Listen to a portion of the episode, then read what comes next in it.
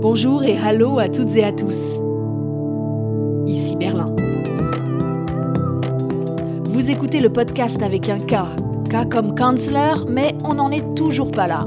En revanche, du côté de la CDU, nous avons le choix. K comme cacophonie, comme catastrophe, comme crise.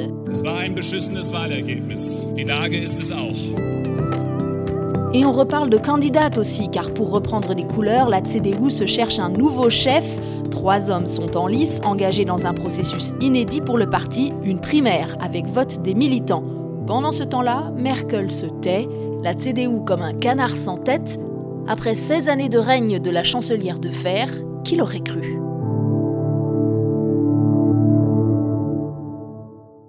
Bienvenue dans l'épisode 14 du podcast, le podcast qui vous parle de politique allemande.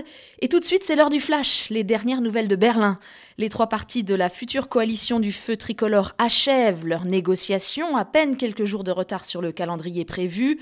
Olaf Scholz compte donc arriver à la chancellerie la semaine du 6 décembre après un vote officiel des députés euh, du Bundestag.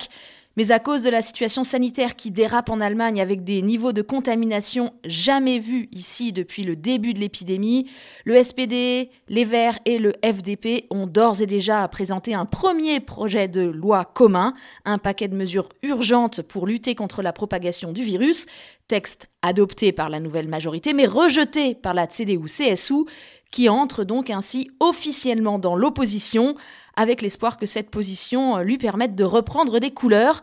Fin du flash et bonjour Franck Bassner. Bonjour Hélène. Tu es euh, le directeur du DFI, l'Institut franco-allemand à Ludwigsburg. Toi et moi, on se parle depuis des semaines et je dois dire qu'on rongeait un petit peu notre frein. On avait vraiment hâte de vous parler dans un épisode entier de la CDU. Pourquoi? Eh bien parce que c'est l'histoire d'un énorme plantage. Il faut rappeler qu'il y a un an, la famille conservatrice, portée par la popularité d'Angela Merkel, avait 15 points d'avance dans les sondages et elle a fini le 26 septembre battue, terrassée dans ce qui est une énorme défaite morale, une défaite historique, Franck. Tout à fait. Et il ne faut pas oublier qu'avant cette défaite au niveau fédéral, il y a déjà eu dans quelques Länder des, des précédents. Prenons le land du Baden-Württemberg, qui était traditionnellement toujours une majorité très clairement chrétienne-démocrate, eh bien en 2011 déjà, euh, ils ont perdu euh, beaucoup par rapport au vert. C'était une grande surprise à l'époque, un choc. Donc cette crise que traversent les chrétiens démocrates aujourd'hui, elle n'est pas tout à fait nouvelle. On aurait pu aller vers un renouvellement déjà depuis des années, ça n'a pas été fait.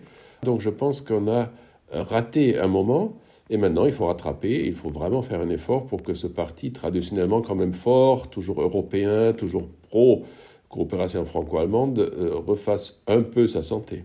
Une personne qui va rentrer dans les livres d'histoire comme étant euh, le loser numéro un, c'est Armin Lachette qui a donc euh, mené euh, la famille conservatrice chrétienne démocrate à, la défaite. Notre épisode consacré à ce candidat Lachette début septembre pointait déjà ses faiblesses. Est-ce qu'il est le seul responsable? Est-ce qu'un autre candidat, on pense évidemment au Bavarois Markus Söder, aurait sauvé ces élections? Au final, il n'y a qu'un point et demi d'écart avec le SPD. Je pense qu'un candidat n'est jamais responsable tout seul pour une défaite. Oui, il y a eu beaucoup d'erreurs, mais le parti entier, je pense, doit repenser sa stratégie. Est-ce que Marco Söder aurait eu un peu plus de votes? Je le pense, tout le monde le pense. Peut-être il aurait eu la chance d'être le premier chancelier bavarois euh, dans la République fédérale d'Allemagne. Bon, mais ça, c'est le passé. Maintenant, il faut regarder de l'avant. Et c'est intéressant d'observer comment ce grand parti, qui a quand même encore 400 000 membres, hein, euh, comment ce grand parti va se repositionner. Est-ce que la famille est divisée? On a eu l'impression pendant la campagne qu'ils euh, n'allaient pas tous forcément dans la même direction. Ce parti a toujours eu beaucoup de courants, mais c'est vrai qu'il y a une autre couche de différence qui s'ajoute à ces différences de fond. Aujourd'hui, nous avons cette couche qui concerne plutôt le style politique. Euh, Zuder, c'est quelqu'un qui parle différemment. Il est beaucoup plus compatible avec le monde des nouveaux médias sociaux. Et il y a une petite dose de populisme, évidemment, mais c'est dans l'air du temps. Je pense que beaucoup de euh, politiques qui ont du succès en Europe ont cette, euh, ce don de parler de façon un peu populaire, parfois en facilitant un peu trop les dossiers, parfois en sortant de, de se parler, parfois juridique, technique. Maintenant, il faut voir, est-ce que parmi les candidats qui sont annoncés pour les chrétiens démocrates pour prendre la présidence, est-ce qu'il y en a qui sauraient faire ça? Et là, il y a un point d'interrogation. Une question sur la responsabilité d'Angela Merkel. C'est quand même elle qui a dirigé ce parti pendant 20 ans. Parallèlement, elle a été chancelière pendant 16 ans. Elle n'a pas organisé sa succession. Ça lui ressemble pas finalement. On a l'image d'une Merkel euh, en tant que chancelière extrêmement euh, dans l'organisation, dans la prévoyance, en train d'anticiper. Et là, euh, on a l'impression qu'elle est debout au milieu d'un champ de ruines. C'est une situation énigmatique, en effet. On a toujours dit qu'elle était justement capable d'anticiper, de, de, voir les conséquences des actions, et là, ça n'a pas été le cas, sauf si elle a, a voulu permettre à ses anciens concurrents de se détruire réciproquement. C'est un peu ça ce qui s'est passé. Elle a toujours dit oui, je ne vais pas trop m'afficher dans la campagne parce que je suis chancelière, je dois rester neutre. Euh, il y a eu un vide, voilà. Et ce vide a été rempli, curieusement, par Olaf Scholz, le candidat social-démocrate. Il a incarné la succession Merkel, au fond. Ça, c'est pour euh, diriger l'Allemagne, mais pour diriger la CDU. On sait qu'Angela Merkel, a passé les étapes euh, de la hiérarchie de son parti en laissant beaucoup de cadavres derrière elle. Euh, résultat, euh, c'est un arbre tout seul derrière une forêt. En fait, il n'y a plus de forêt. Tous les, troncs ont été abattus comme si une tempête était passée sur la CDU. Et non seulement elle a écarté les, barons, les, hommes qui pouvaient devenir dangereux, et deuxièmement, il n'y a pas eu beaucoup d'opportunités pour la jeune génération. Parce que là, il y a des femmes et des hommes intéressants. C'est les conservateurs nouvelle génération, nouvelle formule. Euh, on a un exemple au Schleswig-Holstein, dans le nord de l'Allemagne. Il y a un ministre-président jeune qui aurait pu être un successeur possible, très apprécié par le public. Mais on assiste actuellement plutôt à une bataille qui ressemble à une bataille des chefs euh, du XXe siècle. L'un des héritages finalement des années Merkel, c'est quand même qu'on a une CDU qui s'effondre complètement dans euh, les, les lenders de l'ancienne RDA, et on a même deux lenders où euh, désormais le premier parti, c'est le parti d'extrême droite, l'AFD, c'est la Saxe et la Thuringe. Merkel, la chancelière venue de RDA, a-t-elle échoué à l'Est et est-elle responsable de cette situation catastrophique de la CDU à l'Est? Comme tu l'as dit, venant de l'Est, elle aurait pu, depuis le début, dire attention, n'oublions pas le vécu euh, de ces millions d'Allemands qui ont rejoint la République fédérale. Elle aurait pu beaucoup plus insister sur une valorisation du vécu personnel de ces, Allemands. Curieusement, il y a quelques semaines, elle a fait un grand discours à Halle, justement, où elle a dit euh, qu'on n'a pas assez parlé, pas estimé suffisamment les vies des citoyennes et citoyens de l'Est c'était un peu curieux parce qu'elle aurait pu le faire, effectivement, dix ans avant, 15 ans avant. Il faudrait lui demander un jour pourquoi, est-ce que c'était conscient, est-ce que c'était un oubli simplement, ou est-ce que ce n'était pas une priorité politique. Mais c'est vrai que ce clivage Est-Ouest est devenu plus grave aujourd'hui. C'est préoccupant. J'ai parlé de claques, de gifles de la CDU à l'Est. Alors il y a quand même quelques exceptions. Par exemple, la circonscription de Wittenberg-Dessau, où le candidat chrétien-démocrate a encaissé le meilleur score de toute la CDU à l'Est de l'Allemagne, réélu avec 34,3% des voix, réélu directement. Et si la cité de Luther devenait un laboratoire, un modèle dont la CDU pourrait s'inspirer pour retrouver les faveurs des électeurs, écoutez le reportage de David Philippot.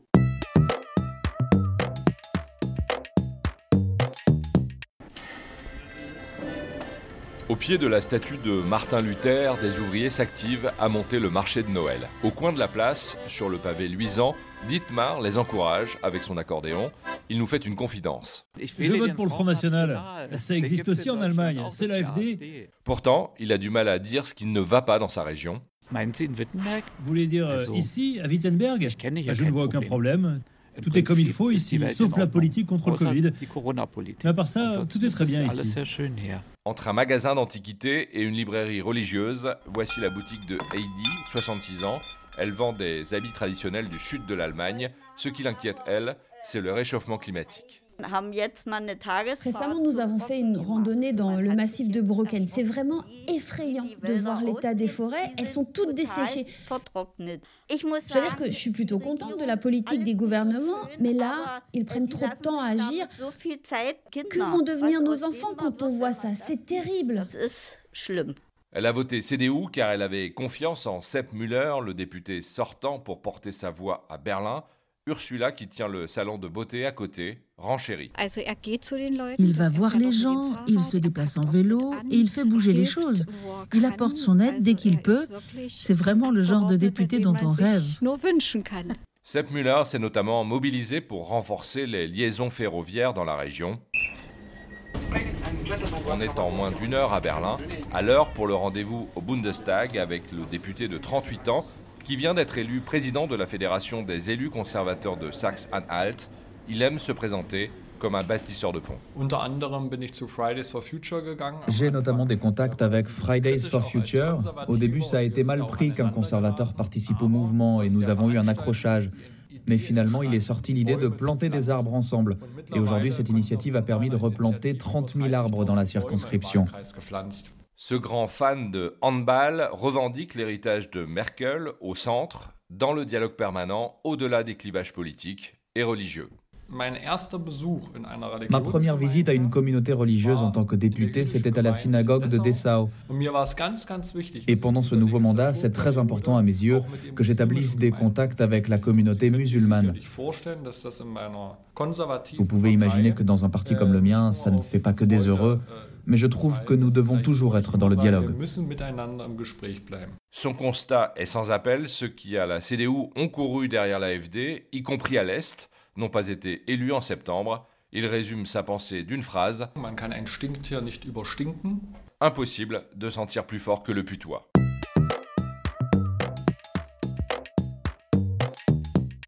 Intéressant ce Zepp Müller, très clair, très engagé, la jeune génération, euh, tu en parlais tout à l'heure, euh, Franck, euh, lui, il n'a pas voulu être candidat pour prendre la présidence de la CDU. Il n'y a aucun candidat venu de l'Est. On se retrouve avec un triumvirat Trois hommes, trois hommes de l'Ouest, catholiques, 60 ans. Il y a une femme qui a essayé d'être proposée par son parti par sa propre circonscription. Elle n'a pas eu suffisamment de voix pour être proposée. Elle voulait sauver l'honneur des femmes dans, les chrétiens démocrates. Ça n'a pas marché. Donc, en effet, euh, ça ressemble à un tableau euh, de l'ancien siècle. Ce sont les, représentants des Kreisverbände, donc vraiment c'est la plus petite entité euh, du parti qui ont décidé début novembre de passer dans ce processus d'élection du nouveau président de la CDU, de passer par une consultation de la base, une consultation des militants. Ils avaient quelques semaines pour s'inscrire. Il y a un vote en ligne qui va s'étaler entre le mois de décembre et le mois de janvier s'il y a un deuxième tour, et puis le résultat sera validé par le parti réuni en congrès à la fin du mois de janvier à Hanovre. Le fait qu'on fasse des primaires, c'est un peu malgré la conviction des barons des chrétiens démocrates. Ils n'aiment pas ça. Maintenant, on va voir qui des trois remporte espèce de préélection, que ce soit l'un ou l'autre, c'est des hommes qui viennent d'un monde avant Merkel ou avec Merkel pour Helge Braun. Alors, qui sont ces trois candidats, Franck? Inévitablement, on a de nouveau Friedrich Merz. C'est la troisième fois qu'il essaye de prendre la CDU. Ce Friedrich Merz, on le connaît depuis longtemps, c'était l'ennemi juré d'Angela Merkel au début des années 2000. Elle l'avait évincé. Il est revenu. Est-ce que cette fois-ci, il a sa chance? C'est possible, parce qu'il y a toujours un désir, comment dire, de, rattrapage, même de vengeance par rapport à ce qui s'est passé il y a une vingtaine d'années. Et surtout, il affiche euh, un langage un peu plus dur, plus direct. Il essaye de revenir vers une proximité au monde économique. Euh, mais en même temps, il a perdu deux fois, donc c'est difficile de ne pas voir ce désir de, vengeance, euh, évidemment qu'il incarne, et peut-être une partie des électeurs, et surtout des, pas des électeurs, mais des, représentants du parti qui ont ce droit de s'exprimer, vont plutôt dire ben, peut-être pas, parce que c'est quand même le monde d'hier qu'il incarne. Qu'en est-il de Norbert Röttgen Il est un petit peu plus jeune. Lui, il avait aussi été écarté par Angela Merkel parce qu'il avait eu l'ambition de prendre euh, le land de Rhénanie euh, du Nord-Westphalie et il a perdu les élections. Angela Merkel lui avait dit n'y va pas. Euh, il y est allé contre l'avis de la chancelière à l'époque. Du coup, elle l'avait ensuite viré de son gouvernement où il était ministre de l'Environnement. Röttgen est un des rares intellectuels, si tu veux, de, de, ce parti. Il est vraiment très fin dans ses analyses, très reconnu comme euh, expert de la politique extérieure. Il est très présent dans les médias, il, parle bien, il explique bien les choses, il simplifie pas trop, c'est pas un populiste, mais il a un parler vrai quand même. Röttgen, je pense, a vraiment une, bonne réputation, il est estimé, mais on dit en général qu'il n'a pas beaucoup de soutien dans le parti, et comme c'est les euh, membres du parti qui vont voter, euh, je ne sais pas s'il aura une réelle chance. Et il avance en duo avec une femme qui serait, s'il est élu, sa secrétaire générale. Voilà, il joue cette carte-là. On sait que la CDU est un parti d'hommes, un parti d'hommes assez âgés. C'est un pari ou bien au contraire c'est une chance? Vu le fait qu'il n'y a que des hommes candidats, ben, il faudra bien afficher des, visages féminins et des personnalités crédibles. Euh, oui, bon, euh, comment dire, c'est presque une obligation. Et puis le troisième candidat, alors ça c'est un petit peu une surprise, Helge Braun, euh, je pense que peu de personnes le connaissent en dehors de l'Allemagne, mais c'est une personne qui a joué un rôle très important ces dernières années, puisque c'était le bras droit d'Angela Merkel à la chancellerie. Un homme euh, qui euh, s'avance tout en rondeur sur une silhouette un peu collienne, mais avec l'héritage de Merkel. En effet, une surprise. Donc il faut imaginer ce, ce, poste à la chancellerie comme le secrétaire général à l'Élysée. C'est un peu ça la fonction. Donc au courant de tous les dossiers, il était très présent pendant la crise sanitaire parce qu'il est médecin et personne ne l'a vu venir. Ça, c'est vrai. Éventuellement, il y a des membres euh, du parti qui voient en lui une continuité Merkel. C'est pour ça que le vote, je pense, est assez ouvert. Euh, Friedrich Merz a dit que la CDU était euh, un Sanierungsfall, donc un, sujet, un patient euh, pour une, une reconstruction complète et qui était, il était menacé de faillite politique. Mais en même temps, on a l'impression qu'une fois de plus, on parle des personnes, on parle de qui pour incarner le parti et assez peu de où est-ce qu'on veut aller. Monsieur Merz utilise ce terme parce que ça vient du monde économique, donc c'est une entreprise en faillite. Euh, il faut refaire complètement le système, mais il est mal placé pour, le dire parce qu'il est déjà il fait partie de ce système. Il était déjà euh, dans ce parti quand il aurait fallu déjà peut-être euh, se moderniser. Donc je pense que le dire c'est important, pourquoi pas, ça provoque un peu, mais c'est pas ça qui va aider le parti à refaire surface. Il faut vraiment présenter, faire grandir de nouvelles têtes. Sinon, ça ne marchera jamais. On voit ce qui se passe en France avec la primaire des Républicains, arc-bouté sur les questions identitaires, de sécurité et d'immigration. Est-ce que la CDU a pensé ses plaies de la crise migratoire de 2015 ou est-ce que c'est toujours une question qui pourrait ressurgir dans les prochaines semaines, lors notamment de cette primaire? C'est possible parce qu'on voit la crise euh, sur la frontière entre la Pologne et la Biélorussie. En même temps, l'Allemagne dit toujours, et les instances officielles hein, proches de l'État, comme pour l'emploi, disent toujours l'Allemagne a besoin d'immigration. Nous avons besoin d'un solde migratoire de 500 000 personnes par an sur 10 ans ça fait 5 millions. Il ne s'agit pas d'asile politique, pas du tout.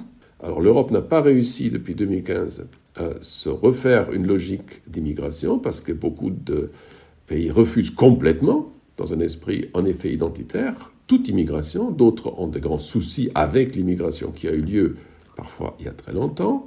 En France, c'est un sujet très compliqué. Je crains que les chrétiens démocrates non plus n'osent vraiment dire, ben voilà, il faut organiser une migration euh, légale. le gouvernement nouveau qui, va s'installer va le faire. Ils vont proposer euh, une politique migratoire euh, pas basée sur justement le droit de l'asile, qui reste intact, mais basée sur une nécessité de travailleurs. Je pense que le sujet n'est pas tabou parce qu'il y a trop besoin de main-d'œuvre. On le voit hein, partout. Il y a un manque de main-d'œuvre cruel. Euh, mais personne n'osera peut-être en faire un sujet parce que la mémoire, comme tu dis, est très fortement liée à ces images de 2015 et à la crise que ça a quand même généré. C'était une urgence, oui. On a bien géré à la fin, mais c'était quand même pour les maires, pour, pour tous ceux qui devaient gérer sur place, c'était une, une grande pression. Et ça reste dans les mémoires. On le voit maintenant qu'il y a eu un petit plus de migration. Il y a certains centres d'accueil qui doivent être réouverts. Il y a des refus parfois des maires parce qu'il y a quand même la mémoire qui est centrée sur les problèmes qu'il y a eu. C'est intéressant de voir que entre la France et l'Allemagne, si on prend les deux mêmes familles politiques, on a d'un côté une famille politique en France qui s'arc-boute sur le danger euh, que pourrait représenter une immigration liée à l'insécurité, le terrorisme. Même on a des mots très forts, hein, puisque lors du débat, il parle d'un grand remplacement. Et puis en Allemagne, euh, la famille de la CDU, qui, si elle aborde le sujet, aurait plutôt intérêt à essayer de l'aborder d'une façon positive. Oui, et, d'un point de vue économique. Donc cette idée de, grand remplacement, c'est pas pas vraiment arrivé dans les débats allemands, hein. euh, pas du tout. Parce qu'après tout, quand on est surtout dans les régions économiquement fortes, on voit bien que en très grande partie, même l'immigration euh, déréglée en 2015 a porté des fruits économiques forts. Donc globalement, je pense qu'on pourrait aborder un peu sereinement euh, la nécessité de l'immigration et légaliser et aller vers les pays où il y a le plus de pression de migration. Donc je pense que c'est tout à fait possible. Est-ce que les chrétiens démocrates auront le courage de le faire? On va voir. Oui, une étude publiée le 3 novembre dernier par le ministère fédéral du Travail euh, montrait d'ailleurs que les réfugiés accueillis en 2015 ont déjà rapporté en moyenne 17 600 euros à l'État allemand. C'est plus que ce qu'avaient coûté ces personnes à l'époque. Hein. Leur rentrée fiscale dépasse les coûts d'accueil et d'intégration. Merci Franck, à très vite. Le prochain épisode sera prêt pour la prestation de serment d'Olaf Scholz, un nouveau chancelier, mais qui autour de lui? On vous présentera ceux et celles dont il faut retenir le nom, identifier le visage, et on reviendra évidemment aussi sur le contenu de ce fameux contrat de coalition. Merci aux amis qui se chargent des voix françaises, à David Philippot pour le reportage, à Aloïs Kerek pour la musique.